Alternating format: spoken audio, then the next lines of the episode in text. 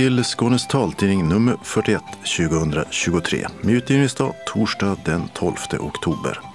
Då går solen upp klockan 7.31 och ner igen 18.15. I studion Mats Sundling och Åsa Kjellman Erisi. Tekniker är Martin Holmström. Medan det här är innehållet. Skånetrafiken vill ha bättre samarbete med funktionshinderrörelsen för att i framtiden undvika liknande problem som med bussarna i Lund. Ska Sverige bli värd för Vinterparalympics och OS 2030? Ja, det vill den svenska idrottsrörelsen. Och det skulle betyda mycket för tillgängligheten i landet. Det säger den paralympiska kommitténs ordförande. Golf för den som inte ser. Ja, det spelas av allt fler. I måndags tävlade för första gången skånska lag mot tillresta från andra delar av Sverige. Taltidningen var där. Unik kartläggning av den europeiska parasporten i ny antologi. Breddidrott, bra väg till inkludering, det säger forskare. Äntligen! Synskadade Luba och Mischa i ukrainska Charkiv fick sina vita käppar från Skåne. Plötsligt gick vi från sommarvärme till höstrusk och behovet klä sig lite varmare. Och kanske är det läge att uppdatera sin garderob. Vi tog en titt på skomodet och såg svart, stövlar och boots, gärna med grova sulor. Nobelpriset i litteratur går till norrmannen Jon Fosse. Men vad finns inläst som talbok? Vår reporter följde tillkännagivandet av årets pris på Ystad bibliotek. Öppnat och stängt så med kulturskola, keps och karaoke. Evenemangstips med syntolkad bio, sport och schaffer. Kalendern med Disney, dynamit och dansk arkitektur. Anslagstavlan med meddelanden och ändringar i kollektivtrafiken. Idag har den tre lokala tavlor. Och allra sist redaktionsrutan. Telegram. Förra veckan var Skånetrafiken inbjuden till möte med Funktionshinderrådet i Lund för att diskutera de problem med bussarnas och hållplatsernas tillgänglighet som upptäckts sedan de nya eldrivna bussarna togs i bruk i augusti. Några konkreta förslag till förbättringar i bussarna kom inte fram. Men Ann-Kristin Fast, SRF-representant i Funktionshinderrådet, säger till taltidningen att vi fick i alla fall intrycket att de lyssnar och vill höra mer om problematiken. Från Skånetrafiken deltog Lina Fogelberg, enhetschef för avdelningen Hållbart resenärsmöte. Hon säger att man nu måste komma fram till hur man ska samarbeta med funktionshinderrörelsen på bästa sätt. Och att Skånetrafiken har all nytta av att hitta bra samarbetsformer och få in synpunkter. Den 24 oktober kommer Skånetrafiken att träffa SRF, DHR och Funktionsrätt Skåne på länsplanet för att just diskutera hur man kan utveckla det långsiktiga samarbetet. Paralympics och vinter-OS i Sverige 2030. Ja, Sveriges olympiska kommitté och Sveriges paralympiska kommitté och Riksidrottsförbundet vill göra en ansökan med tävlingar i Stockholm, Åre, Östersund, Falun och Södertälje. Och planerna på en svensk ansökan har kommit långt. Det säger Åsa Genares Norlin som är ordförande för den svenska paralympiska kommittén. Det stämmer alldeles utmärkt. Vi håller på med ett sådant arbete och det initierades redan i vintras för att titta på vilka förutsättningar vi skulle kunna ha att genomföra vinterspel. Då. Så vi är tre organisationer som jobbar ihop. Sveriges paralympiska olympiska kommittén och Svenska riksidrottsförbundet då, som håller på att titta på det här. Och det finns ett ganska stort stöd. Det finns ett väldigt stort stöd från kommuner. Det finns ett stort stöd från eh, befolkningen också. För det vi vill göra är det att göra tidernas mest hållbara spel. Då pratar vi både socialt och ur ett miljöperspektiv då, i den här frågan och ekonomiskt. Så, så vi håller på för fullt beslutet om vilka som får spelen kommer nog att komma på andra sidan årsskiftet någonstans. Men vi kommer att veta om vi kommer att kunna bli aktuella eller om vi själva väljer att vara aktuella innan årsskiftet i alla fall. Vad skulle vinterspel betyda för parasporten? Väldigt mycket. Eh, det ser vi ju på andra länder som har arrangerat Paralympics att det eh, Barcelona är ett strålande exempel på det. Det anses som en av världens mest tillgängliga städer. Eh, likadant London gjorde man fantastiska insatser just när det gäller personer med funktionsnedsättningar och sätta fokus på, på de frågorna. Och, eh, eh, så att jag tror just den här tillgänglighetsfrågan är det vi pratar väldigt mycket om och då pratar vi tillgänglighet utifrån perspektiven lokaler, verksamhet och information och att skapa ett mer inkluderande samhälle för alla. Eh, där tror jag att både ett OS och ett Paralympics kan vara en form av murbräcka eller katalysator för de frågorna.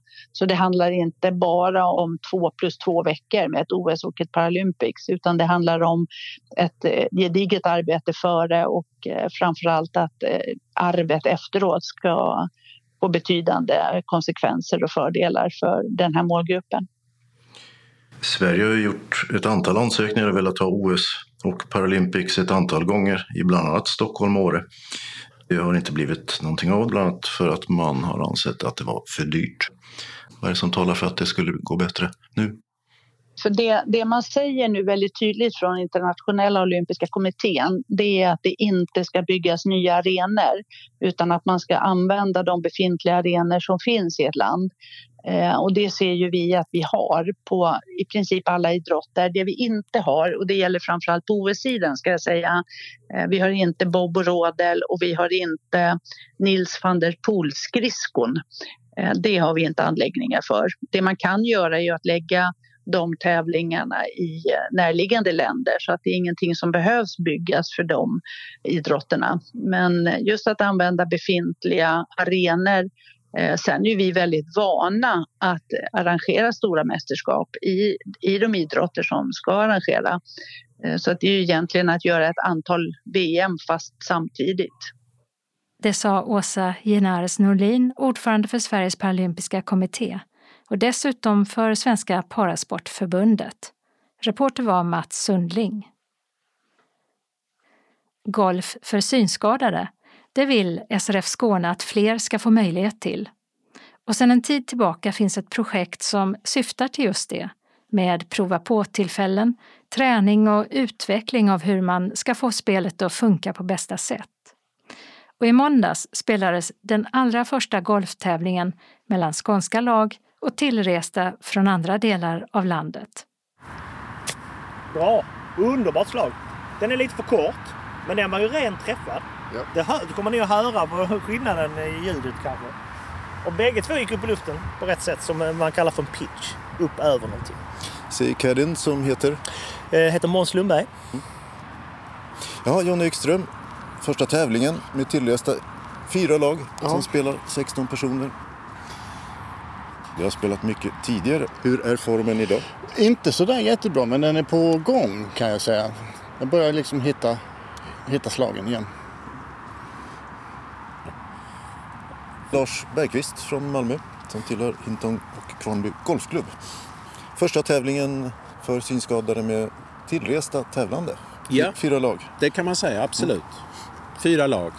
Och det här är liksom starten till någonting som vi ska bygga upp framöver här nu. Så när vi verkligen har tränat på och vi, vi spelar bättre så ska vi ha sån här tävling aktivitet framöver. Så det, det kommer att bli mycket, mycket spännande. Du har en vit käpp som du står och stöder dig på ja. i gräset. Eh, hur länge har du spelat golf? Jag har spelat golf sedan jag var 10 år.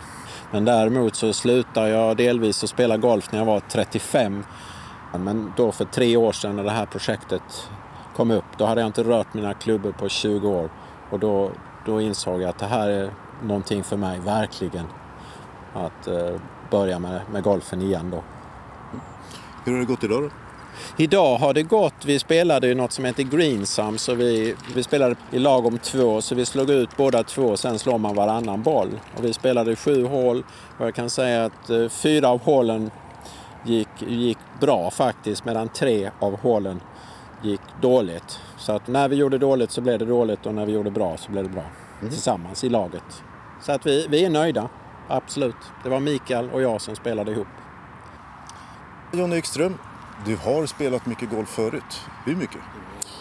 Jag har ju spelat eh, internationellt och då spelade jag eh, först och främst VM i Japan för synskadade 2006 och sen har jag spelat British Blind Open två gånger och sen har jag spelat VM i Belfast i Nordirland, eh, VM där 2008. Men sen så blev synen sämre så har jag mer eller mindre lagt klubborna på hyllan. Så det är först med det här projektet som har börjat nu som jag liksom känner att ah, jag vill prova igen.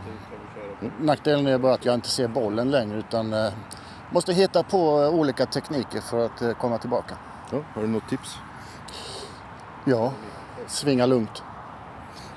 Säger Jonny Ekström här på Intons, det vill säga Kvarnby golfbana, där bilarna brummar förbi på den stora motorvägen utanför. Gräset är grönt och skönt kan man säga i den här milda höstsolen. Caddien som går bredvid, hur sköter sig Jonny tycker du? Jonny har ju varit bra idag tycker jag. Alltså, det har varit eh, ömsom vin och ömsom vatten såklart. Eh, vi, jag har sprungit och letat. Jag har varit både caddy och eh, ledsagare och pro till eh, tre personer så det har varit fullt upp faktiskt. Eh, jag har sprungit och letat efter bollar och jag har hjälpt dem med avstånd och, och sikta in och allting var ju liksom nytt både för, egentligen för mig och, och, och grabbarna och tjejerna så att vi fick eh, liksom improvisera lite grann. Mm. Har du varit caddy, eller ska man säga ledsagare kanske, åt någon som inte ser, som spelar golf förut? Alltså jag började ju också för första med det här projektet för två år sedan. Då, då hade jag aldrig jobbat med blinda men däremot Degeberg en lång tradition där jag jobbar som pro med paragolf. Så jag har jobbat med, med funktionshindrade men inte med, direkt med blinda, det kan jag inte säga. Mm.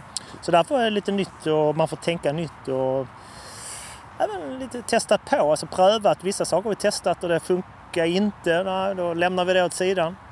Sen andra saker, till exempel som det nyaste nu är vi kör aimpoint system. Man, man läser griner med fötterna gör man på touren. Blivit lite sådär... Så läser griner med fötterna? Ja, man, så man, man står upp och, och så känner man lutningen i, i grader. Mm. Så här till exempel så känner jag att det lutar två grader åt höger. Så det, och det har vi testat med de blinda till exempel och det funkar ganska bra. Även om det är ledsagarna i slutändan som får hjälpa dem mycket med insiktningar och lutningar och så. så vi försöker att de ska vara så självgående som det går. Och nu, nu har vi ju rätt många nybörjare i vår grupp så vi har ju verkligen börjat från noll eller scratch. Förutom Johnny, men han har också fått börja om i och med att han uh, har tappat sin syn helt och hållet. Så att uh, de flesta är helblinda i vår grupp och då, då är det ju svårare. Det är en längre resa så att säga. Men uh, vi kör ju regelbundet från april till nu. Lördagar, så vi har haft ett tre dagars träningsläger. Vi har kört inomhus och vi ska köra inomhus eh, med simulator och putta inomhus och sådär. Så det, de, de ligger verkligen i. Lars Bergqvist, ja. utveckla Caddies. Det höll du på med. En ja. del av det här golfprojektet som SRF Skåne håller på med då. Så. Ja, när vi väl kom igång då med att kunna gå ut på banan och spela så har vi eh, hittat caddies som kan hjälpa oss då när vi kommer ut på banan. För vi, vi kan absolut inte spela själva. Vi måste ha en caddy som hjälper oss. Eh, de, de här caddies började med att vara med på våra träningar så de kunde, så de kunde lära sig hur, hur vi spelar och hur vi slår och lära sig de metoder som vi använder när vi har då lärt oss att spela golf. Och det, mycket av det är ju att göra en inställning av när jag ska slå. Alltså bedöma först hur långt och så tar caddien fram tillsammans då så väljer vi en klubba som jag ska slå med. Och sen gäller det att hitta vilken riktning jag ska slå. Och det kan vara mycket taktik i det för ibland måste vi kanske slå mer till vänster på grund av vatten eller andra hinder eller, eller vinden. Hela den processen eh, har vi lärt och jobbat tillsammans med, med caddies då. Så kliver vi över gröngräset och pratar med en ganska lång karl i en täckrock. Kan man kalla det för det? Det kan man göra. Dans nu på höstens kant. Ja, Martin Olsson, metodutvecklare. Vad är din del i det här? Min del är att testa olika metoder här under treårsprojektet som vi har alltså tillsammans med mina kollegor på de andra golfklubbarna. I och med att vi är fyra golfklubbar som bedriver den här verksamheten för synnedsatta golfare. Ehm, och då testar vi oss fram lite grann hur vi ska kommunicera med, med dem och vilka metoder vi ska använda för att vi ska få inlärningen till att gå så smidigt som möjligt. Då i de olika momenten. Golf är ju ett, ett avancerat spel med liksom många delmoment. Mer liksom klassat som en friidrotts sjukamp. Eh, och då, då, är det ju liksom väldigt många parametrar som man måste ta i beaktande. Det kan vara distans, hur långt man slår och det kan vara eh, korta rullande slag och det kan vara höga slag som är mycket stopp och så vidare. Men framförallt då distans då. Hur långt har vi kvar och hur långt ska vi slå? Hur ska vi dela upp det eh, och så, och så vidare. Mm. Så det har vi testat här nu under ett års tid och nu har vi ju då under andra året i projektet har nu börjat samla gänget och testat dem ute på banan och se hur de upplever de här olika metoderna och sen dokumenterar vi det. Och I slutändan ska vi ju få ett, ett utbildningsmaterial för andra klubbar som kan tänka sig också bedriva den här typen av verksamheter. Där fler blinda har möjlighet att testa på golf. Mm. I, runt om i Sverige då? Ja, det är det och skandinaviska länderna har också visat intresse för att, att det vi gör är ju är väldigt intressant. Tävlingar som den här idag eller andra? Blir det mer av sånt? Ja, men det hoppas vi. Eh, eh, det är inte bara en tävling eh, där vi möter andra utan det är också att vi får möjlighet att träffa, träffas och, och testa och prata. Vi tränare får möjligheten att ha lite erfarenhetsutveckling eller dela med oss lite av erfarenheter av varandra. Och sen så får spelarna få träffa varandra Eh, och här har vi också haft möjlighet under de här två dagarna vi har träffats att testa lite olika metoder då, hur, vi, hur de reagerar. Bara en sån här exempelvis är ju liksom uppvärmning, hur värmer man upp inför en sån här idrott? Ja, och hur kan vi då kommunicera med deltagarna så att de kan genomföra rörelser på rätt, rätt korrekt sätt med, det, med, de, med de ord som vi använder för att få, för spelarna till att röra sig på korrekt sätt. Spännande!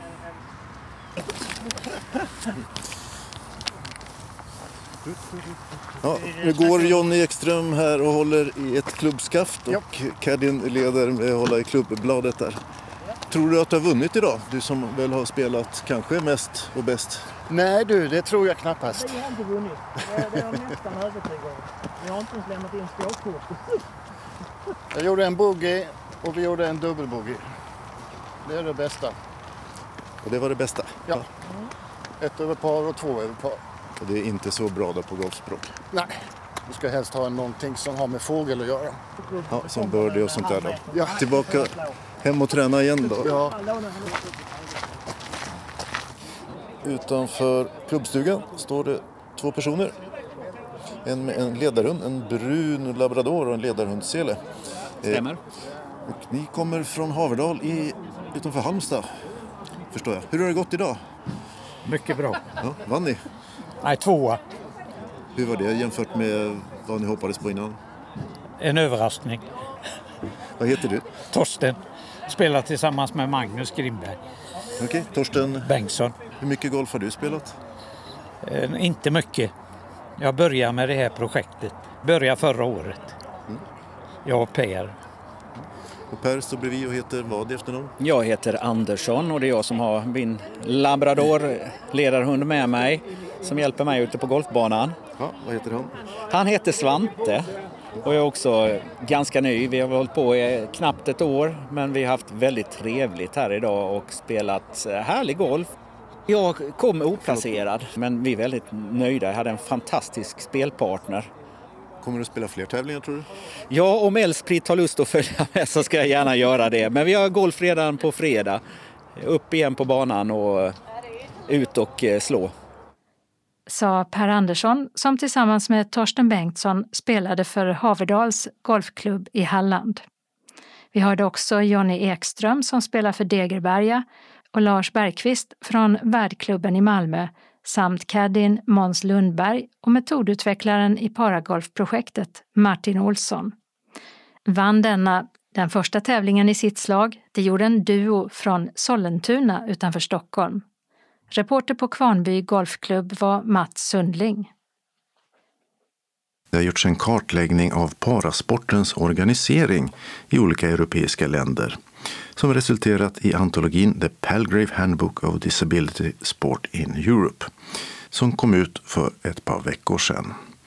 Det svenska kapitlet är skrivet i samverkan mellan Parasport Sverige och Kim Wickman, lektor och forskare vid pedagogiska institutionen på Umeå universitet hon säger att det framför allt handlar om den inkluderingsprocess som parasporten i Sverige går igenom. Ja, alltså det är ju en förändring som pågår just nu och det är ju att exempelvis eh, fotboll som har funnits under Parasportförbundets regi, den ska egentligen övergå till att finnas under Svenska fotbollsförbundets regi. Och det är ju en, en stor inkluderingsprocess och, och, vi följer det då jag och mina medforskare och, och tittar på vad som händer över tid. Så att vi har gjort då intervjuer med människor från idrottsrörelsen i, från olika nivåer för att se vart, vilken riktning det rör sig och hur man uppfattar och förstår inkludering inom idrott. Antologin har tillkommit på initiativ av olika institutioner som sysslar med idrottsforskning eller funktionshinderstudier eftersom det saknades en sån sammanställning av hur parasporten i Europa har utvecklats och hur den är organiserad.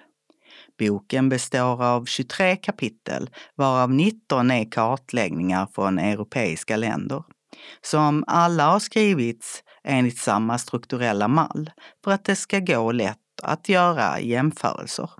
Och Kim Wickman har skrivit kapitlet om Sverige tillsammans med Linda Toresh som är avdelningschef för idrottsutveckling och utbildning på Svenska Parasportförbundet.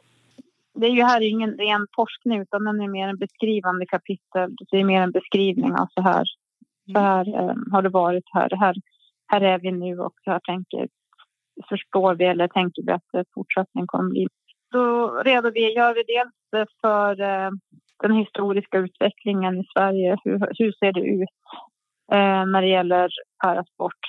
Vart finns den just nu och var är den på väg?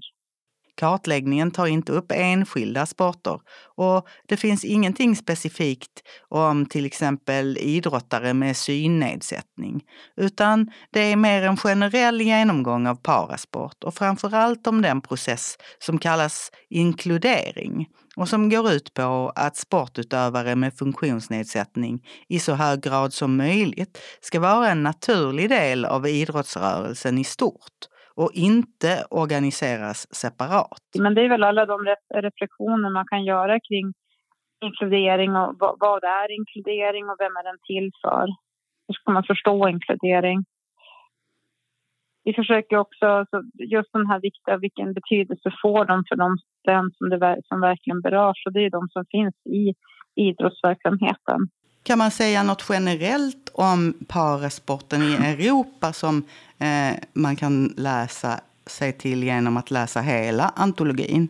Ja, alltså det speglar ju samhället och så är det också i Sverige. Att, eh, det återspeglar ju också samhällsutvecklingen. De värderingar, den synsätt som finns i samhället, den, den präglar och påverkar också idrottens utveckling om man tänker på just det här med inkludering så ser det också ut i Europa. Det är ju länder där begreppsapparaten och sättet att se på människan och, och dess möjligheter och det ser väldigt olika ut.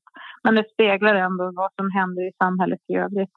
Eh, det är klart att i länder där det är eh, väldigt tättbefolkat och korta sträckor geografiskt, där är det ju lättare att kanske också skapa lagidrotter eller valmöjligheter när det gäller all idrott eller de flesta idrotter.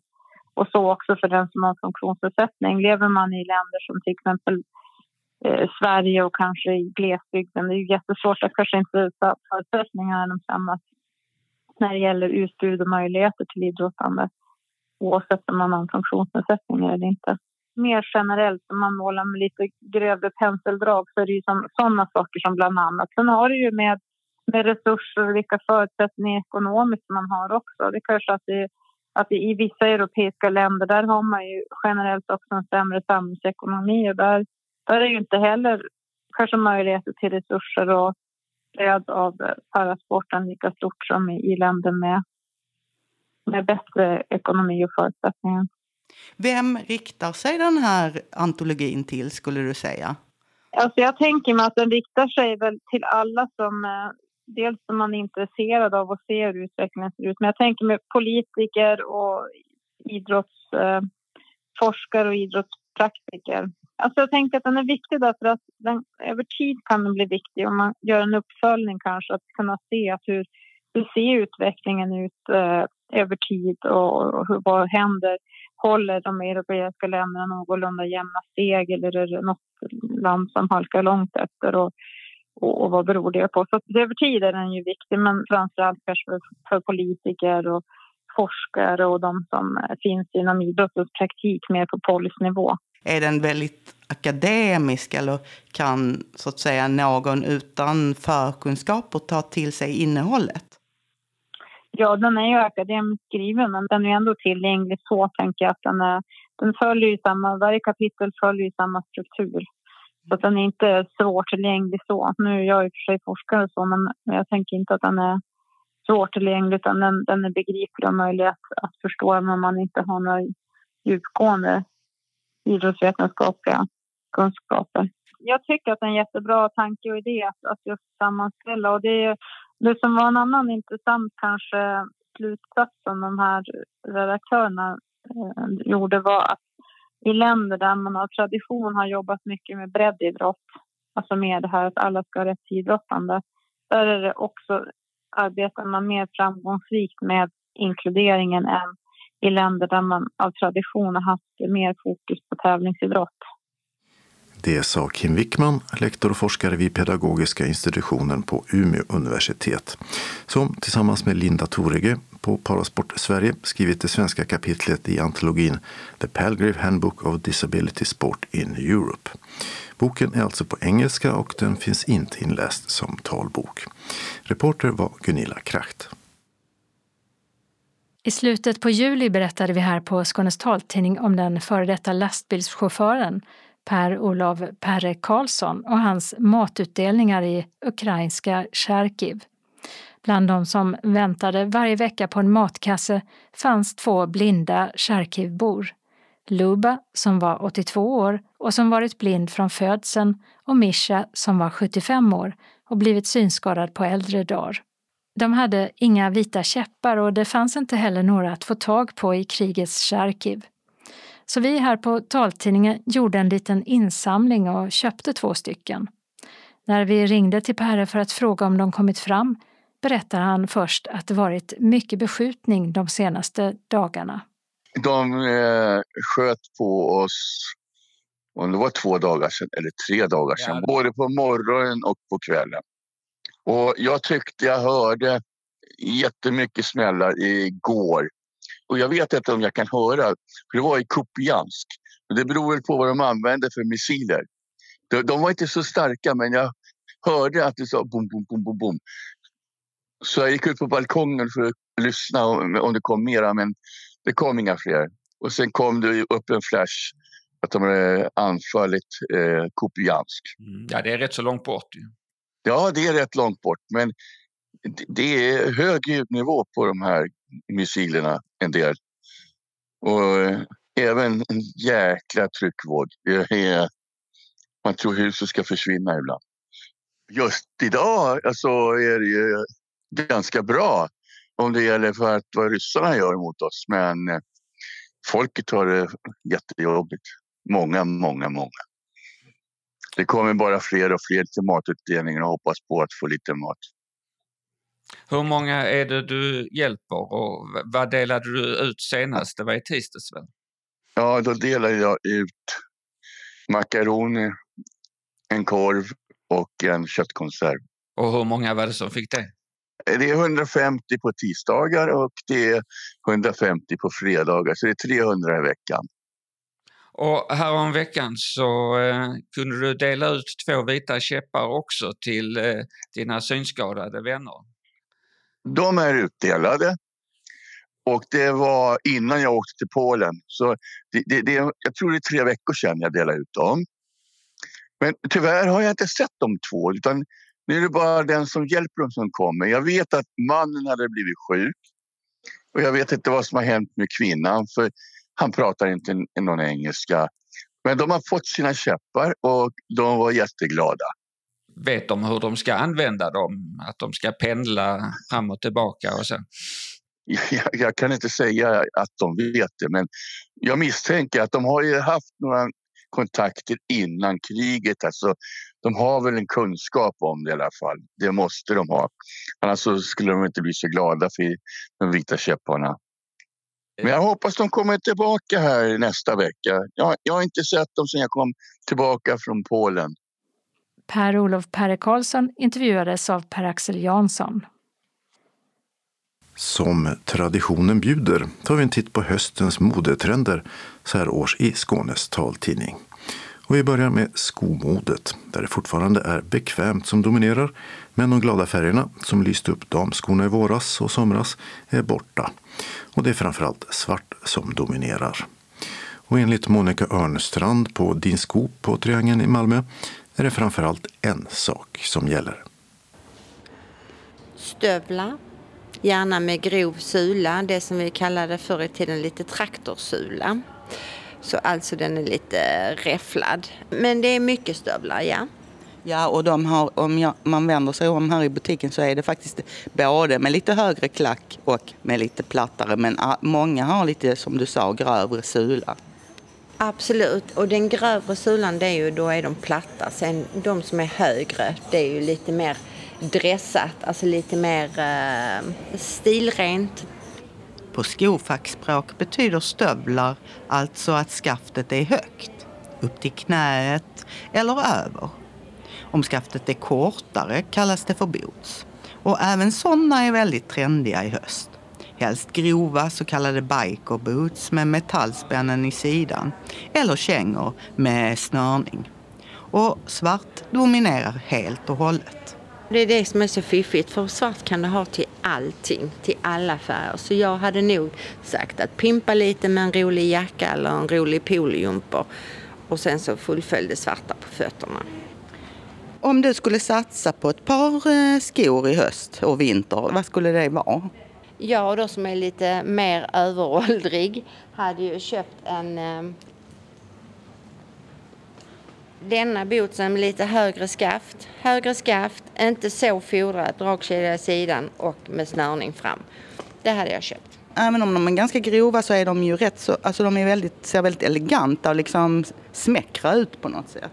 Ja, om jag tittar på vad du har så har du Dr. Martin och det är liksom lite grövre, eller lite klumpigare, lite rundare. Om vi nu ska säga lite maskulinare. Mm. Det här är lite mer femininare stil. Och svarta boots är också det som gäller när vi vandrar från vardagsskorna till festavdelningen. Men istället för grova kängor är det nu stövletter i tunnare skinn. Även om sulorna fortfarande kan vara relativt kraftiga eller kanske med lite platå. Här har du party party. Ja.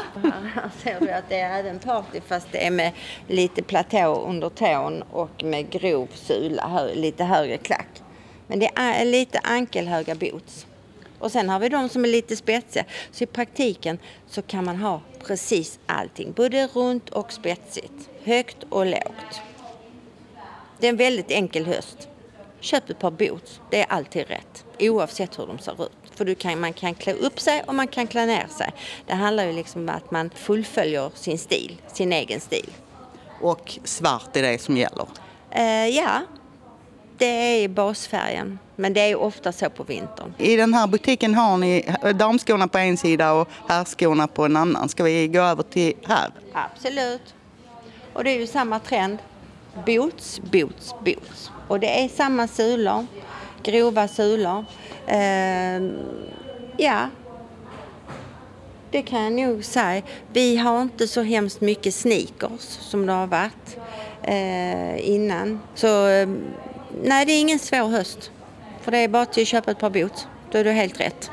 Jag har läst att sådana Chelsea boots som jag tror de heter som har lite resår i sidorna, ja. att det är extra populärt. Stämmer ja, det? Men det är, ja, absolut. Det är ju en stor, stor del. Vad är en Chelsea boot? En Chelsea boot är en helt slät boot med resår på, eh, på sidorna och som en, eh, ja, en hake där bak. En ridboots och ofta vet folk vad jodfors eh, är. Och det är så de ser ut fast i, i nu lite förändrat utseende för de här är lite rundare. Ja och färgerna här på här sidan är ju också, det är lite mer brunt här faktiskt.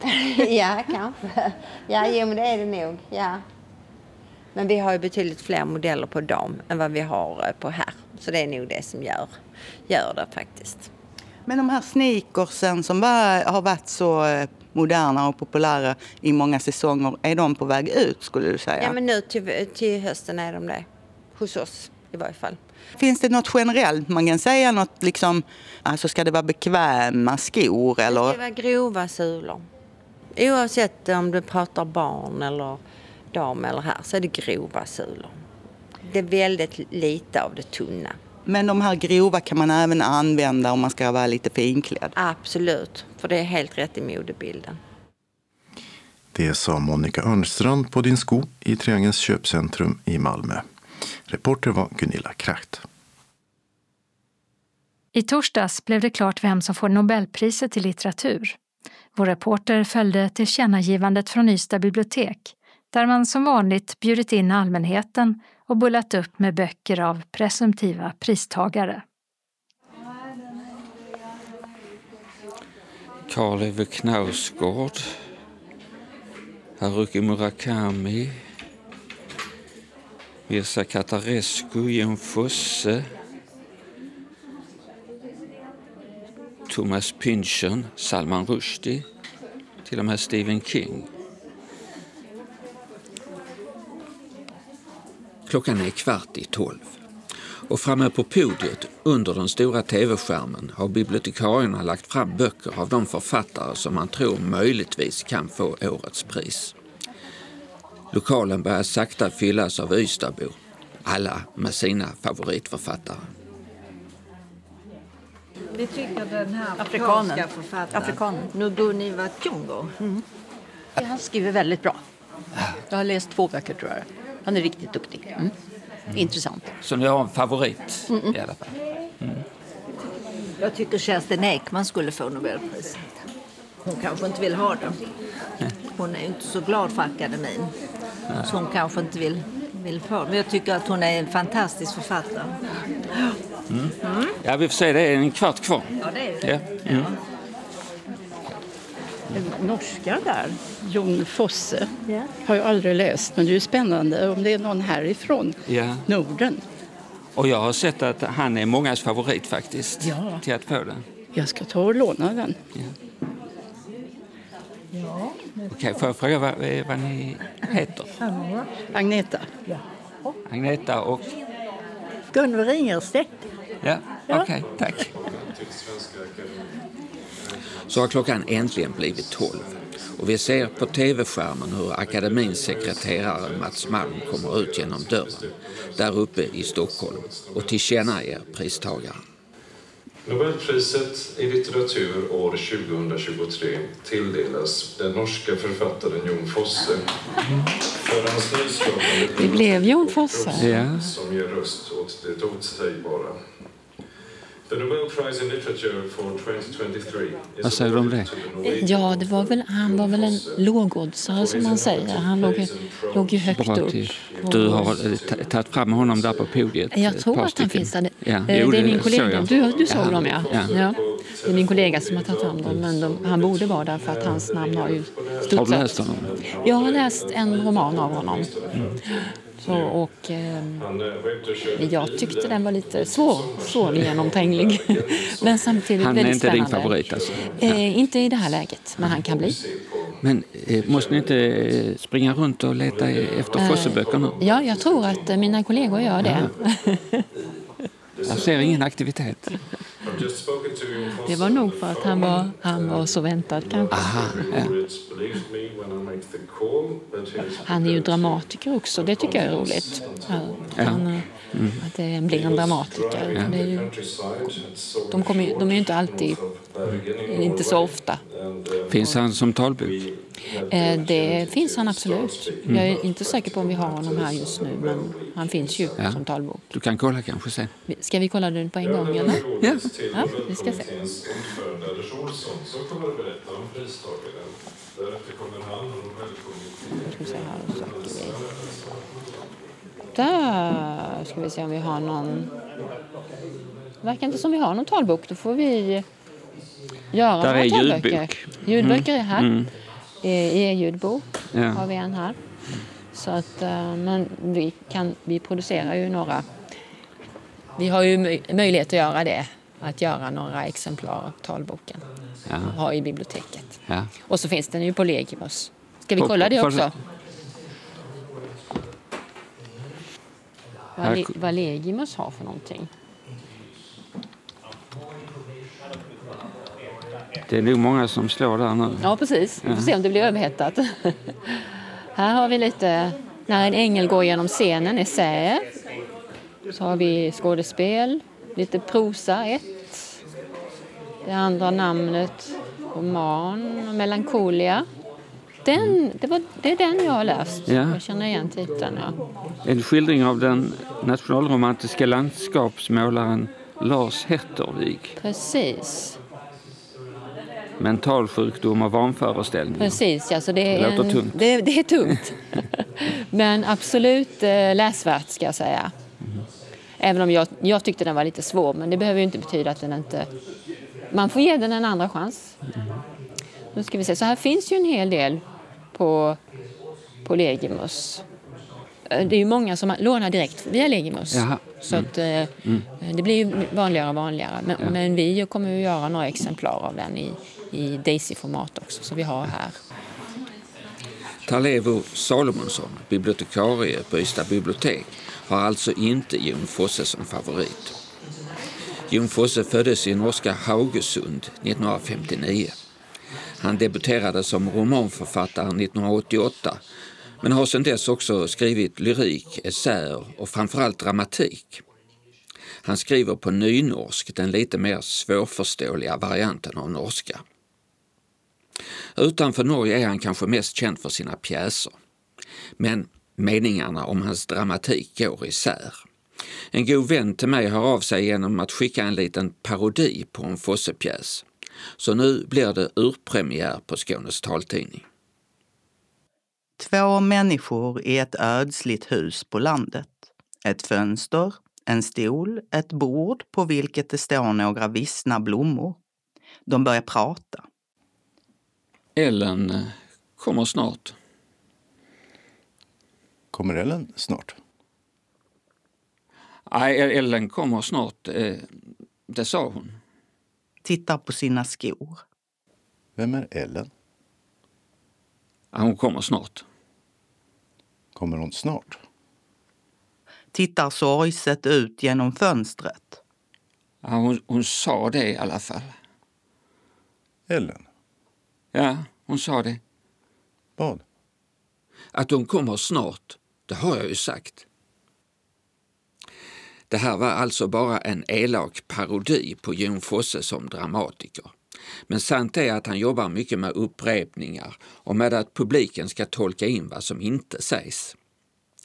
Vill man lyssna på en riktig pjäs kan man lyssna på radiopjäsen Där är du som finns på Sveriges Radio. Här ett smakprov.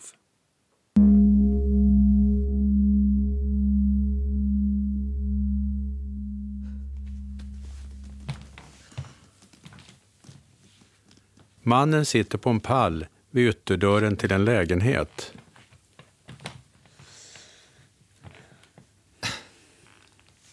Men det är ju... Jag skulle ju här och så... Ja. Skulle väl... eh,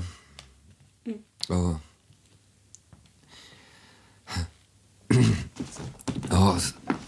Skorna. Snygga skor. Och så går jag. Men nej, det... Nej, inte och hon... Och så... Och nu? Nu tror jag att du ska gå. Ja, jag tycker det. Gå. Du måste gå. Gå. Men, Jag sa att du skulle gå. ja. Jag sa att du skulle gå! Ja. Ja, om du vill det så. Jag ska ju det. Det är klart att jag vill det. Du säger att... Inledningen av Jon Fosses pjäs Där är du avslutade Per-Axel Janssons reportage. Den finns att lyssna på i sin helhet på Sveriges Radios nätsajt. Öppnat och stängt. I Svalöv har Kulturskolan flyttat in i nya lokaler i centrum i Kvarnhuset på Svalegatan 4. Tidigare höll Kulturskolan till i Linåkerskolans källare. I Malmö stängde i lördags den anrika butiken Västerblads hattaffär vid Värnhem. I 119 år har hattaffären legat på Östra Förstadsgatan 27. Men nu har butiken alltså stängt efter att hyran mer än dubblerats på fem år. Malmö har fått sin första kombinerade minigolf och karaokebar med namnet Camping Malmö. Och den ligger på Stortorget 6. Det är ett samarbete mellan den danska kedjan Camping och hamburgerrestaurangen Cooks Chaos som tar över den så kallade Mosaiklokalen. I Danmark finns redan tre liknande restauranger och i Norge fyra. I Helsingborg på Väla köpcentrum har Vaccin Direkt öppnat. Vaccinationsmottagningen ligger i närheten av Severa, Kicks och Ticket. I Helsingborg har Kollaborera öppnat på Sofiero gård på adressen Sofierovägen 126F. Det är en gårdsbutik som säljer bland annat blommor och presentartiklar och samtidigt ska det vara en kreativ mötesplats där det arrangeras olika kurser, föreläsningar och marknader. I Bromölla har utförsäljningen börjat på EM Home, tidigare Bromölla möbelaffär, som vid årsskiftet stänger efter mer än 80 år på orten. I Hässleholm har Hässleholms bokhandel på Fryckholmsgatan 7 gått i konkurs och stänger i slutet av oktober. Fram tills dess pågår utförsäljning. I Önnestad har en ny mataffär öppnat i Matöppets gamla lokaler på Skolgatan 16. Ica to go är matvarujättens nya koncept där man sköter allt själv via en app. Via en app. Även om det kommer att finnas personal i affären vid vissa tider för att hjälpa kunderna att fylla på varor. I Vranarp har Wilhelmstads gårdsmejeri stängt sin butik efter att ha drivit den i 17 år. Och gården och verksamheten är till salu, inklusive recepten på ostar som tillverkats i mejeriet. I Nybrostrand har frisörsalongen Vass Studios öppnat. Här erbjuds både klippning och massage för huvudet. Adressen är Sälgatan 4A i Nybrostrand. I Landskrona har hamburgerkedjan Shady Burgers stängt sin restaurang efter drygt ett år på Rådhustorget 7. Evenemangstips. Och vi börjar med tips om syntolkad film. Filmen Karusell, som har premiär den 20 oktober, har fått syntolkning för bio. Filmen, som är en skräckfilm, handlar om några vänner som vunnit ett pris i form av en smygpremiär av Halloween på Liseberg. En hel natt i ensamhet på nöjesparken har de på sig. Men är de ensamma? Regi Simon Sandström och manus Mårten Gisby, Filip Hammarström och Henry Stenberg. I rollerna ses bland andra Omar Rudberg, Vilma Lidén och Amanda Lind. Syntolkning för bio har också familjefilmen Nelly Rapp, Dödens spegel, fått. Även denna film har premiär den 20 oktober och handlar om Nelly och hunden London som ger sig ut i Svartskogen för att finna dödens spegel. En resa som tar dem allt djupare in i skogen och till den plats där Nellys mamma en gång försvann. Regi Johan Forsell och manus av Sofie och Tove Forsman. I rollerna bland andra Matilda Gross som Nelly Rapp, Johan Reborg som Hannibal och Marianne Mörk som Lena Sleva. Och filmen är en uppföljare till Nelly Rapp Monsteragent. Och den har en åldersgräns på 11 år. Författaren Mikael Niemi kommer till Tivolihuset i Höganäs måndagen den 16 oktober klockan 19 till 20.30. Han slog igenom med populärmusik i Vittula 2000 och i höst aktuell med Sten i siden, också det en berättelse från Tornedalen. Biljetter för 100 kronor, 50 för de som är under 25 år, säljs av Nortic och Höganäs bibliotek. Och Köpingebro bibliotek får besök av författaren Malin Sten, också den 16 oktober klockan 18 till 19. Hon är aktuell med sin nya roman Lycka till och den finns som talbok med text.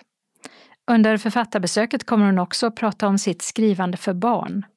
Det är ett begränsat antal platser och föranmälan till Marie Olofsson på Ystad stadsbibliotek. Telefon 0709 47 79 48.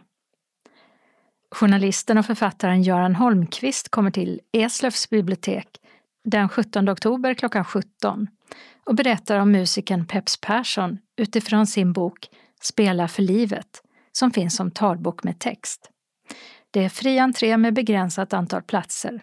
Föranmälan görs på telefon 0413 626 00 eller stadsbiblioteket eslov.se. Och sportjournalisten Olof Lund kommer till biblioteket i Simrishamn den 19 oktober. Han ger sin syn på svensk och internationell fotboll och hur sport och politik hänger ihop. Och sportwashing, som är ämnet för hans senaste bok Templet i öknen, så köpte Qatar världens största sport.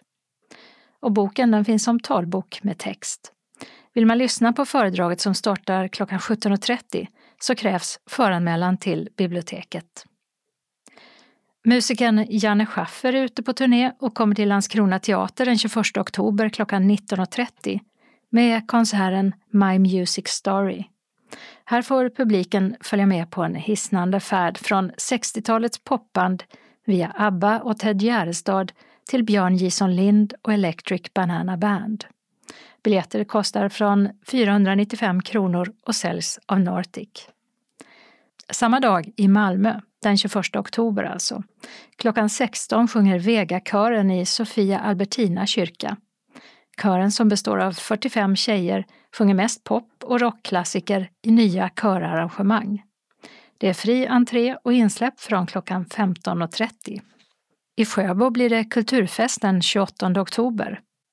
Och besökarna kan bland andra träffa på författaren Björn Ranelid och Mårten Sandén, sångaren Frida Gren, trädgårdsjournalisten Gunnel Karlsson och delar av humorgänget Källan från Malmö med många fler programpunkter. Kulturfesten börjar klockan 10 på förmiddagen och pågår till 22 på kvällen. Programmet som finns på hemsidan sjöbo.se är koncentrerat till Flora biografteater, Torget, Kulturhuset och Kulturskolan. I juletid med Magnus Johansson och Marcus Ubeda firar 20-årsjubileum med en konsert i Sankt Nikolai kyrka i Trelleborg den 13 november klockan 19.30. Gäst är sångaren Tommy Nilsson. Tixter säljer biljetterna som kostar 450 kronor och dörrarna de öppnas klockan 19. På Kulturen i Lund kan man julstöka första adventshelgen, det vill säga första, andra och tredje december. Dessutom julmarknad, luciatåg, musik, dans kring granen, glögg och fika. Öppet 16 till 20 på fredagen, då mest riktat till vuxna. Och 11 till 17 lördag och söndag. Gratis för alla under 18 år och Kulturens medlemmar. För övriga kostar det 160 kronor. 100 om man är student eller pensionär. Och Kulturen har adress Tegnérsplatsen 6 i Lund. Dad Harmony är fem pappor från Skellefteå som började sjunga a cappella på en svensexa och la upp på appen TikTok. De blev kända över hela världen och ger sig nu ut på turné som bland annat stannar till på Ystad teater den 3 december klockan 19. Barn från fem år är välkomna men behöver egen biljett. Biljetterna kostar 495 kronor och säljs av Eventim. Konserten är cirka 65 minuter utan paus. Jonathan Unge åker i början av nästa år ut på sin första ensamma ståupp-turné. Föreställningen heter Jonathan Unge Solo, en alldeles egen stand-up-turné. Och tre städer i Skåne får besök. Den 9 februari kan man se honom på Moriska paviljongen i Malmö klockan 20. Men biljetterna till föreställningen på samma plats dagen före är redan slut. Den 10 februari på Lunds stadsteater klockan 16 finns biljetter kvar medan kvällsföreställningen samma dag är slutsåld. Och sista möjligheten att se honom i Skåne är den 11 februari på Ystad teater där han ger sin stand-up-föreställning klockan 18. Biljetterna som kostar från 295 kronor säljs av bland andra Ticketmaster och Tixter samt Ystad Teater. Den som vill planera i god tid kan redan nu boka biljett till en konsert med Max Rabe och Palace Orchestra på Malmö Live den 29 september 2024, alltså nästan ett år framåt i tiden. Orkestern spelar tyska 20 och 30-talslåtar och internationella motsvarigheter. Biljetterna säljs av Live Nation. Biljettinformation Nortic 0455 61 97 00 Eventim 0771 65 10 00 Simrishamns bibliotek 0414 81 93 00 Tixter 0771 47 70 70 Ticketmaster 077 170 7070 Ystad Teater 0411 577 199 Kalendern vecka 42 börjar med måndagen den 16 oktober då Finn har namnsdag. Det är EM-kvalmatch för herrarna i fotboll där Sverige möter gruppettan i sin kvalgrupp, Belgien som har hemmaplan. Och för Sverige så är det vinst som gäller för att ha någon chans att gå vidare till EM-slutspel. Världshungerdagen uppmärksammas runt om i världen och enligt beräkningar från FN så är det drygt 800 miljoner människor i världen som svälter. För hundra år sedan grundades filmbolaget Disney Bros Studio i Hollywood som två år senare döptes om till Walt Disney Studios av Walt Disney och hans bror Roy O. Disney. Den första figuren som togs fram och gjorde succé det var Musse Pigg, eller Mickey Mouse. Skådespelerskan Eva Röse, som varit just programledare för barnprogrammet Disneyklubben, fyller 50 år. På senare tid har man bland annat kunnat se henne i den populära tv-deckaren Maria Wern som utspelar sig framförallt på Gotland.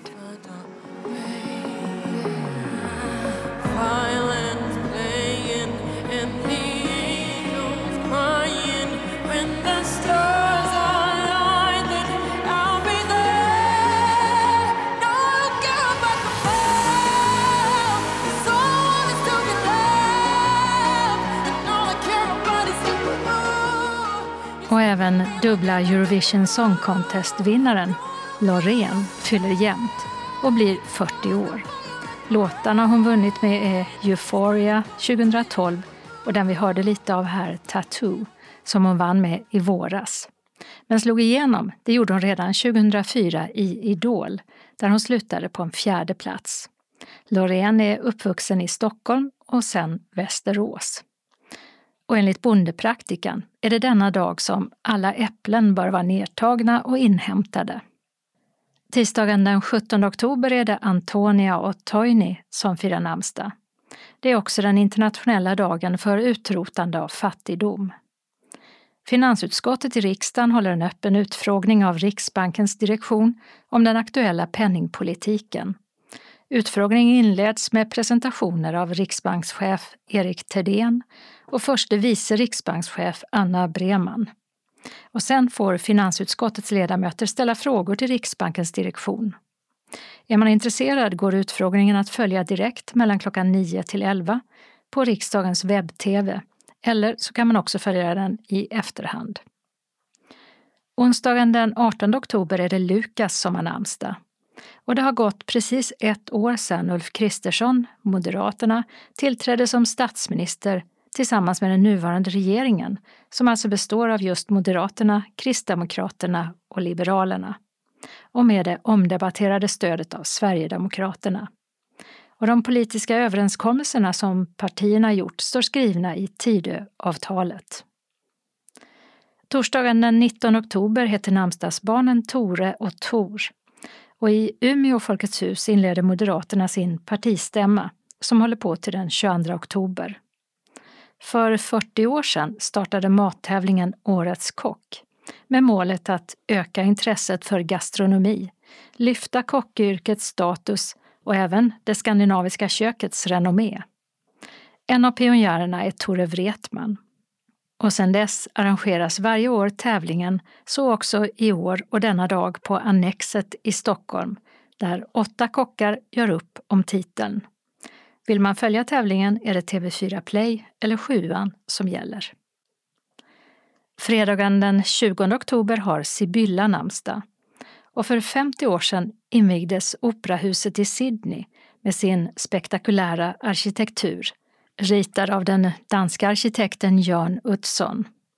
Många tycker att det vita klinkerbeklädda huset påminner om Vita segel, där det ligger vid vattnet i Sydneys hamn.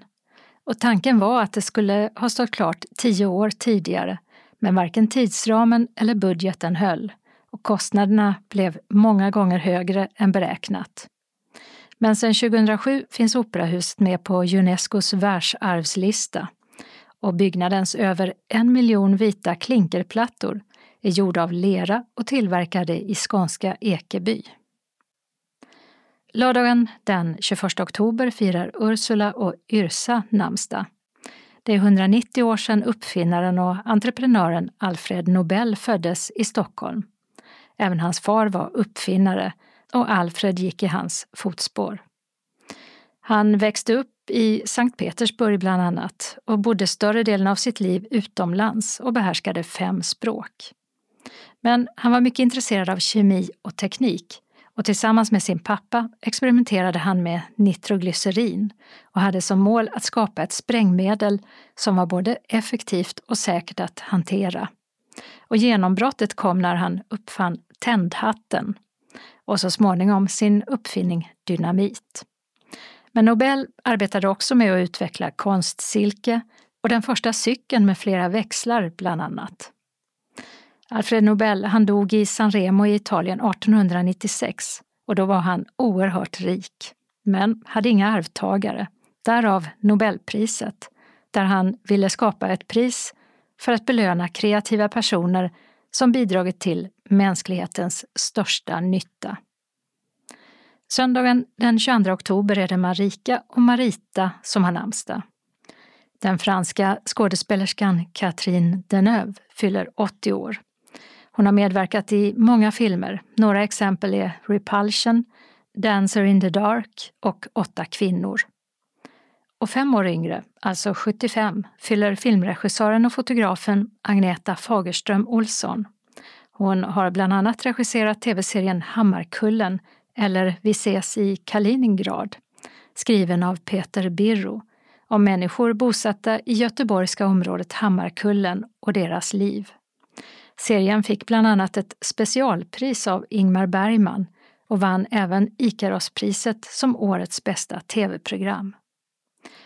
Och så är det också den internationella stamningsdagen. Anslagstavlan har idag en regional tavla och tre lokala editioner med inbjudningar och ändringar i kollektivtrafiken. Den regionala tavlan börjar med ett meddelande från Rut och Per Lundins stiftelse. Bidrag lämnas för att främja vård av behövande synskadade som är bosatta i Skåne. Ansökan ska lämnas in senast 15 november. Information och ansökningsblankett finns på stiftelseansokan.se, alltså en hemsida, under social hjälpverksamhet. Du kan också få blanketten genom att skicka ett frankerat kuvert till Rut och Per Lundins stiftelse, Care of SEB, Private Banking, alltså Private Banking, banking Stiftelser KG5, 10640 Stockholm. SRF Malmö Svedala bjuder in hela Skåne till Mozarts Requiem på Malmö Opera. En syntolkad föreställning med Skånes dansteater, Malmö Operakör och Malmö Operaorkester. Torsdag 9 november klockan 19 på Malmö Opera. Östra Rönneholmsvägen 20 i Malmö. Vi träffas klockan 18 för att du ska få din biljett, din mottagare för syntolkning och lämna in kläder i garderoben. Föreställningen håller på i cirka en timme och 20 minuter utan paus. Pris 100 kronor och ledsagare går kostnadsfritt. Syntolk av dans och scenografi är Gunilla Kracht och vi hör ett av musikhistoriens mest mytomspunna verk. Mozart dog medan han komponerade Dödsmässan och idag finns det flera versioner färdigställda av olika tonsättare. Anmäl dig till kansliet senast torsdag den 26 oktober på telefon 040-25 05 40 eller mejla info srfmalmo.se. Berätta vid anmälan om du behöver ledsagning, lur och inbetalningsavi. Du betalar in på föreningens bankgiro 192 9645 eller med swish till 123 077 80 50 senast torsdag den 2 november. Glöm inte att skriva Mozart och namnet på deltagaren. Hemresa kan du beställa till efter klockan 20.40 och som vanligt stannar någon av oss kvar tills sista färdtjänstbilen kommit. För medlemmar utanför Malmö utgår reseersättning från SRF Skåne för resor utanför Malmö när kvittot har skickats in inom tre månader. Om ni skulle ha frågor innan föreställningen eller om det uppstår problem under dagen kan du ringa till Maj-Britt Ryman på telefon 070-324 6609. Hjärtligt välkomna hälsar styrelsen. Så en rättelse från SRF Skåne.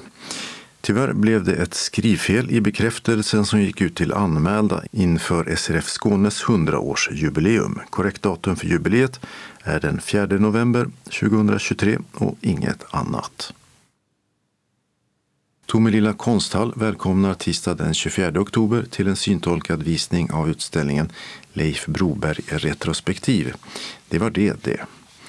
Leif Broberg arbetade både med måleri och teckningar och hans konst innefattar också tygapplikationer och träreliefer. Material som man får känna på under visningen.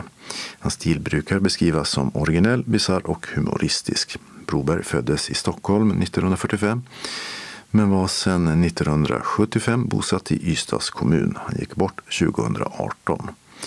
Visningen är alltså den 24 oktober klockan 15 till 16. Desiree Lenklo som är intendent på konsthallen, leder visningen tillsammans med syntolk Helena Frank. Adressen till konsthallen är Centralgatan 13 i Tomelilla.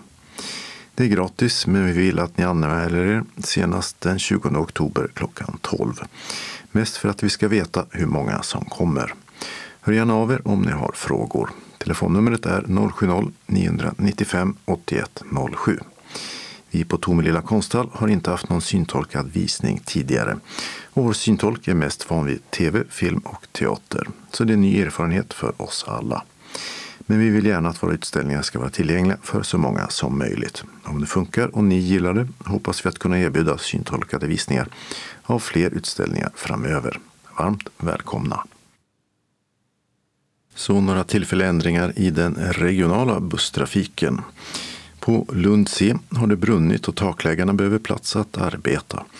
Busshållplats Lund C Hållplatsläge H är stängd och regionbussarna 137 och 139 stannar vid en tillfällig stolpe 50 meter söderut på bangatan. Och läge I ersätts av en 100 meter söderut och där stannar linje 124. Så ska det vara ända till den sista juni nästa år. I södra Sandby är den sista etappen av ett arbete på Fågelsångsvägen försenad och regionbuss 166 får fortsätta att ta andra vägar till den 20 november klockan 16. Hållplatsen Hardeberga läge B ersätts av en tillfällig hållplats på Sandbyvägen cirka 440 meter åt nordväst. Och den ersätter också hållplatsen Sularp läge B. Hållplatserna Södra Sandby, Fågelsångstivoli, Blåvingevägen, Blåmesvägen och Almbacksvägen, alla läge B, är stängda och ersätts av hållplatsen Södra Sandby centrum läge A på Revingevägen. Medan Södra Sandby centrum läge C ersätts av läge D. Och det ligger på Lundavägen drygt 200 meter åt nordväst. I Helsingborg är ju å andra sidan ett arbete på Järnvägsgatan klart två månader tidigare än aviserat. Hållplatsen Tingshuset läge B är öppen igen för regionbusslinjerna 218, 219, 297, 298 och 299. Den lokala delen av anslagstavlan för norra Skåne börjar med ett par inbjudningar från Synskadades förening Kristianstad-Bromölla samt Östra Göinge. Först till ett föreningsmöte med gåsmiddag lördag den 11 november klockan 14 till 19. Plats Österslövs bygdegård, Kälkestadsvägen 17. Dagen börjar med mötesförhandlingar om budget 2024 och verksamhetsplan 2024. En kort bensträckare hinner vi med före klockan 15.30 då middagen serveras. Kockarna har lagat svartsoppa eller alternativ soppa, stekt gås med tillbehör. Efterrätten består av äpplekaka och vaniljsås. I priset ingår vatten eller lättöl. Önskas annan dryck kan man ta det med sig. Buss avgår från Bromölla Kulturpunkten klockan 12.30. Kristianstad Resecentrum, parkeringen norr om tågstationen klockan 13. Kristianstad Sommarlust, Coop 13.15 och återresa klockan 19. Anmälan senast den 27 oktober till Anita Svensson på 044 533 09. Om Anita inte kan svara, var vänlig anmäl till telefonsvararen så ringer hon upp. Och det går också att anmäla på anitasvensson 109 gmail.com. Uppge då namn och aktivitet samt matallergi, vilken soppa som önskas samt om det finns behov av ledsagare och var du vill stiga på bussen. Anmälan är bindande. Handlingarna till mötet kommer senare. Kostnaden är 350 kronor som betalas in efter anmälan på bankgiro 899 92 45 eller swish 12 33 66 93 48. Varmt välkomna till en skånsk gåsamiddag och vår gemensamma planering för 2024. Välkomna hälsar styrelsen. Och Kristianstad, Bromölla och Östra Göinge bjuder också in medlemmarna till ljusstöpning tisdag den 21 november i Råby byahus. Adress Knattevägen 50, Bromölla. Tiden är mellan klockan 10 och 16.30. Vi tillverkar dekorativa ljusstjärnor med stomme av nät, vilket är förberett. Enkla med hjärtan av ståltråd med mera. Det vi själva gör är att doppa dessa former i stearin, vilket alla kan göra oavsett syn. Vi är på övervåningen med en något krånglig trappa, men seende ledsagare finns till hjälp. Klädd i oömma kläder och medtag emballage, till exempel kartong. Gemensamt beställer vi pizza för den som önskar. Alternativt är att ta med sig sin egen mat. Anmälan senast den 31 oktober till Anita Svensson. Kostnaden är 200 kronor för kursen. Ljusmassan kostar 150 kronor kilot som betalas på plats med swish eller kontanter. Varmt välkomna att skapa vackra alster. SRF Västra Skåne bjuder in till en aktivitet på Vita käppens dag. Söndag den 15 oktober. Samling på Statena 12.30 för färd med buss till Väla och Ikea. Hemresa beställs från Väla klockan 16. Vi äter lunch på Ikea. Därefter går vi med vita käppar och ledarhund runt på Väla. Efter kaffepaus på trevligt ställe avslutas dagen med att var och en beställer hemfärd från Väla klockan 16. Föreningen betalar lunchen på Ikea. Anmäl dig senast torsdag den 12 oktober klockan 12 till kansliet. Välkommen! SRF Västra Skåne bjuder sen in till onsdagsträff. Den 18 oktober klockan 13 till 15.30 i SRFs lokal på Vaktgatan 3 i Helsingborg. Fikavgift 30 kronor. Idag blir det bingo. Anmäl dig senast tisdag den 17 oktober klockan 12 till kansliet. Telefon 042 15 83 93 eller e-post srfvastraskane srf.nu. Om du står på den fasta listan behöver du bara meddela om du inte kan komma. Välkommen! Och SRF Västra Skåne har till sist också en inbjudan till sopplunch.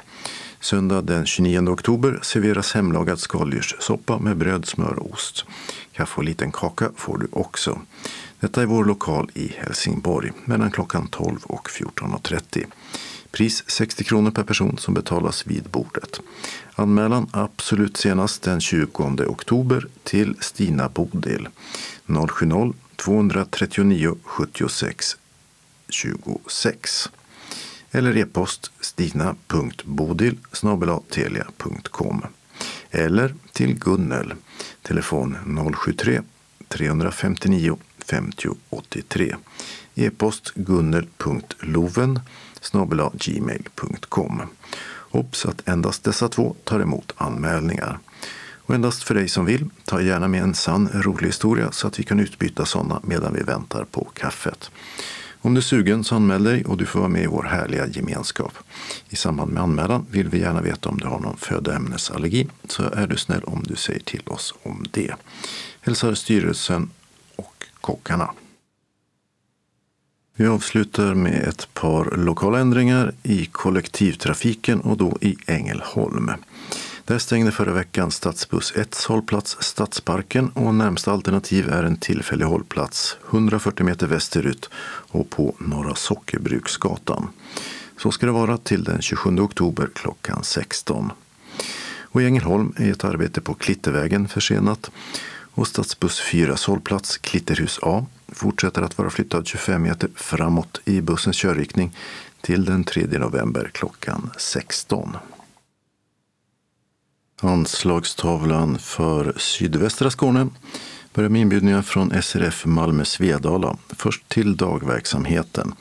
Måndag den 16 oktober klockan 13 till 15 fikar vi och diskuterar aktuella nyheter och läser lite ur tidskrifter.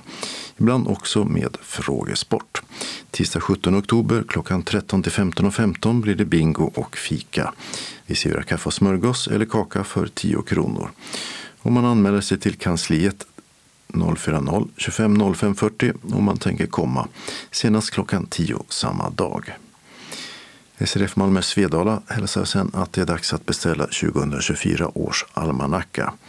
Pris för stor stil 265 kronor, punkt veckoalmanacka A6 spiral 130, liksom för punkt månadsblad lösblad 4 hål samt punkt månadsblad lösblad 6 hål. Gör din beställning på kansliet, gärna så fort som möjligt, men senast torsdag den 26 oktober. Hämtning av almanackor sker på kansliet. Om man vill ha den hemskickad så får man själv stå för frakten. Välkomna att beställa. SRF Malmö Svedala ska också på Malmö restaurangskolor. Vi har reserverat bord för 20 personer på restaurang First Floor där vi tänker äta en trerätters meny. Elever på restaurang och livsmedelsprogrammet lär sig laga mat från grunden. Och restaurangen drivs av eleverna och deras lärare. Detta fredag den 27 oktober klockan 11.30 på Kungsgatan 44 i entréplan. Pris 250 kronor. Anmälan senast torsdag den 19 oktober till kansliet. 040 25 05 40 eller e-post info srfmalmo.se. Restaurangen släpper sin meny fredagen innan så i skrivande stund kan vi inte presentera den. Varmt välkomna hälsar styrelsen. SRF Malmö Svedala bjuder också in till pubkväll samma fredag den 27 oktober klockan 18 i föreningens lokal på Wendelsfridsgatan 13 i Malmö. Vi äter en tallrik med chark och ost samt lite annat smått och gott. Det finns flera olika sorters öl att välja på. Fråga i baren vad som finns för kvällen. Pris för medlemmar 100 kronor, övriga 130. Dryck är till självkostnadspris. Anmäl dig till kansliet senast måndag den 23 oktober och meddela då om du vill ha alkoholfri öl eller vin, om du har allergier eller behöver specialkost eller ett inbetalningskort. Du betalar till föreningens bankgiro 192-9645 eller swisha 123 077 80 50 senast onsdag den 25 oktober. Glöm inte att skriva pubkväll och namnet på deltagaren vid betalningen. Väl mött hälsar styrelsen. Föreningen kommer också att ha ett söndagsquiz. Söndag den 5 november klockan 13 är det dags för lite hjärngympa.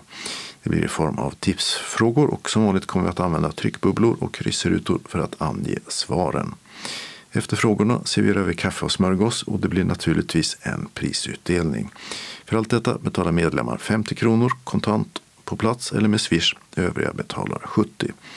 Anmäl er till kansliet senast 26 oktober. Glöm inte att meddela allergi eller särskild kost. Har du frågor eller behöver avboka när kansliet inte är öppet så ringer du till Rolf på 070-547 97 29. Färdtjänsthem kan beställas till klockan 14.45. Välkomna hälsar styrelsen. Och SRF Malmö Svedala hälsar till sist också att det är dags för vår årliga gåsamiddag. Lördag den 11 november klockan 17 firar vi Mårten på Rådhuskällaren på Stortorget 2 i Malmö. Vi avnjuter en traditionell gåsmiddag med allt vad det innebär och avslutar med kaffe. Som medlem betalar du 300 kronor, övriga 650 till bankgirot eller med Swish. Senast fredag den 3 november. Skriv då gåsamiddag och deltagarens namn. För dig som inte äter svartsoppa finns hummersoppa med ostsång som alternativ. Kansliet tar emot din anmälan från och med måndag den 16 oktober klockan 8.30. Sista anmälningsdag torsdag den 26 oktober. Meddela vid anmälan om du vill ha svart eller hummersoppa, specialkost, allergi och om du behöver ett inbetalningskort. Vi har ett begränsat antal platser så det är först till kvarn som gäller. Välkomna till en Mårtegås med god mat och trevliga vänner önskar styrelsen. Vi avrundar med två tillfälliga ändringar i den lokala busstrafiken i sydvästra Skåne. I Malmö har ett arbete på Föreningsgatan dragit ut på tiden och stadsbuss 6 och 84 hållplats Stadshuset läge D ska fortsätta vara stängd till den 31 oktober klockan 15. Till dess finns som tidigare alternativet Disponentgatan läge A 250 meter framåt bussens färdriktning på Föreningsgatan. Och I Trelleborg öppnas stadsbuss 1 hållplatser Plommonvägen och Bokevägen igen nu på lördag den 14 oktober klockan 16 lite tidigare än planerat. Anslagstavlan för mellersta och sydöstra Skåne är kort. SRF Lundabygden meddelar att de tyvärr måste ställa in trubaduraftonen som var tänkt att äga rum den 18 oktober. Trubaduren har drabbats av sjukdom och därför tvingats ställa in alla sina åtaganden under hösten. SRF Lundabygden kommer därför att anordna en trubadurafton till våren istället med en ny trubadur. Vi återkommer längre fram med mer information om detta. Så till sist några tillfälliga ändringar i den lokala busstrafiken. I Ystad har man arbetat klart på Industrigatan och redan på fredag den 13 oktober klockan 16 öppnas stadsbuss 2s hållplats Ungdomens hus igen. Och i Lund ska man bredda Fågelhundsvägen och stadsbuss 3 får ta en annan väg. Från måndag den 16 oktober klockan 7 ersätts hållplats Hubertus av en tillfällig hållplats 160 meter norrut vid vändplatsen på Fågelhundsvägen. Och den tillfälliga hållplatsen ersätter också hållplatsen Hubertusparken. Den 27 oktober klockan 16 ska allt vara som vanligt där igen. Och det var hela Skånes taltidning för den här gången. Ett nytt nummer kommer nästa torsdag den 19 oktober. Skånes taltidning ges ut av Region Skånes psykiatri och habiliteringsförvaltning. Ansvarig utgivare är Martin Holmström. Postadress Jörgen Ankersgatan 12, 211 45 Malmö. Telefon 040-673 09 70. E-post Skanes taltidning snabela skane.se och hemsida skanestaltidning.se. Observera att CD-skivorna inte ska skickas tillbaka till oss. Såväl skivor som kuvert kan läggas i brännbara sopor när ni inte längre vill ha dem. Vi hörs igen. Hej då!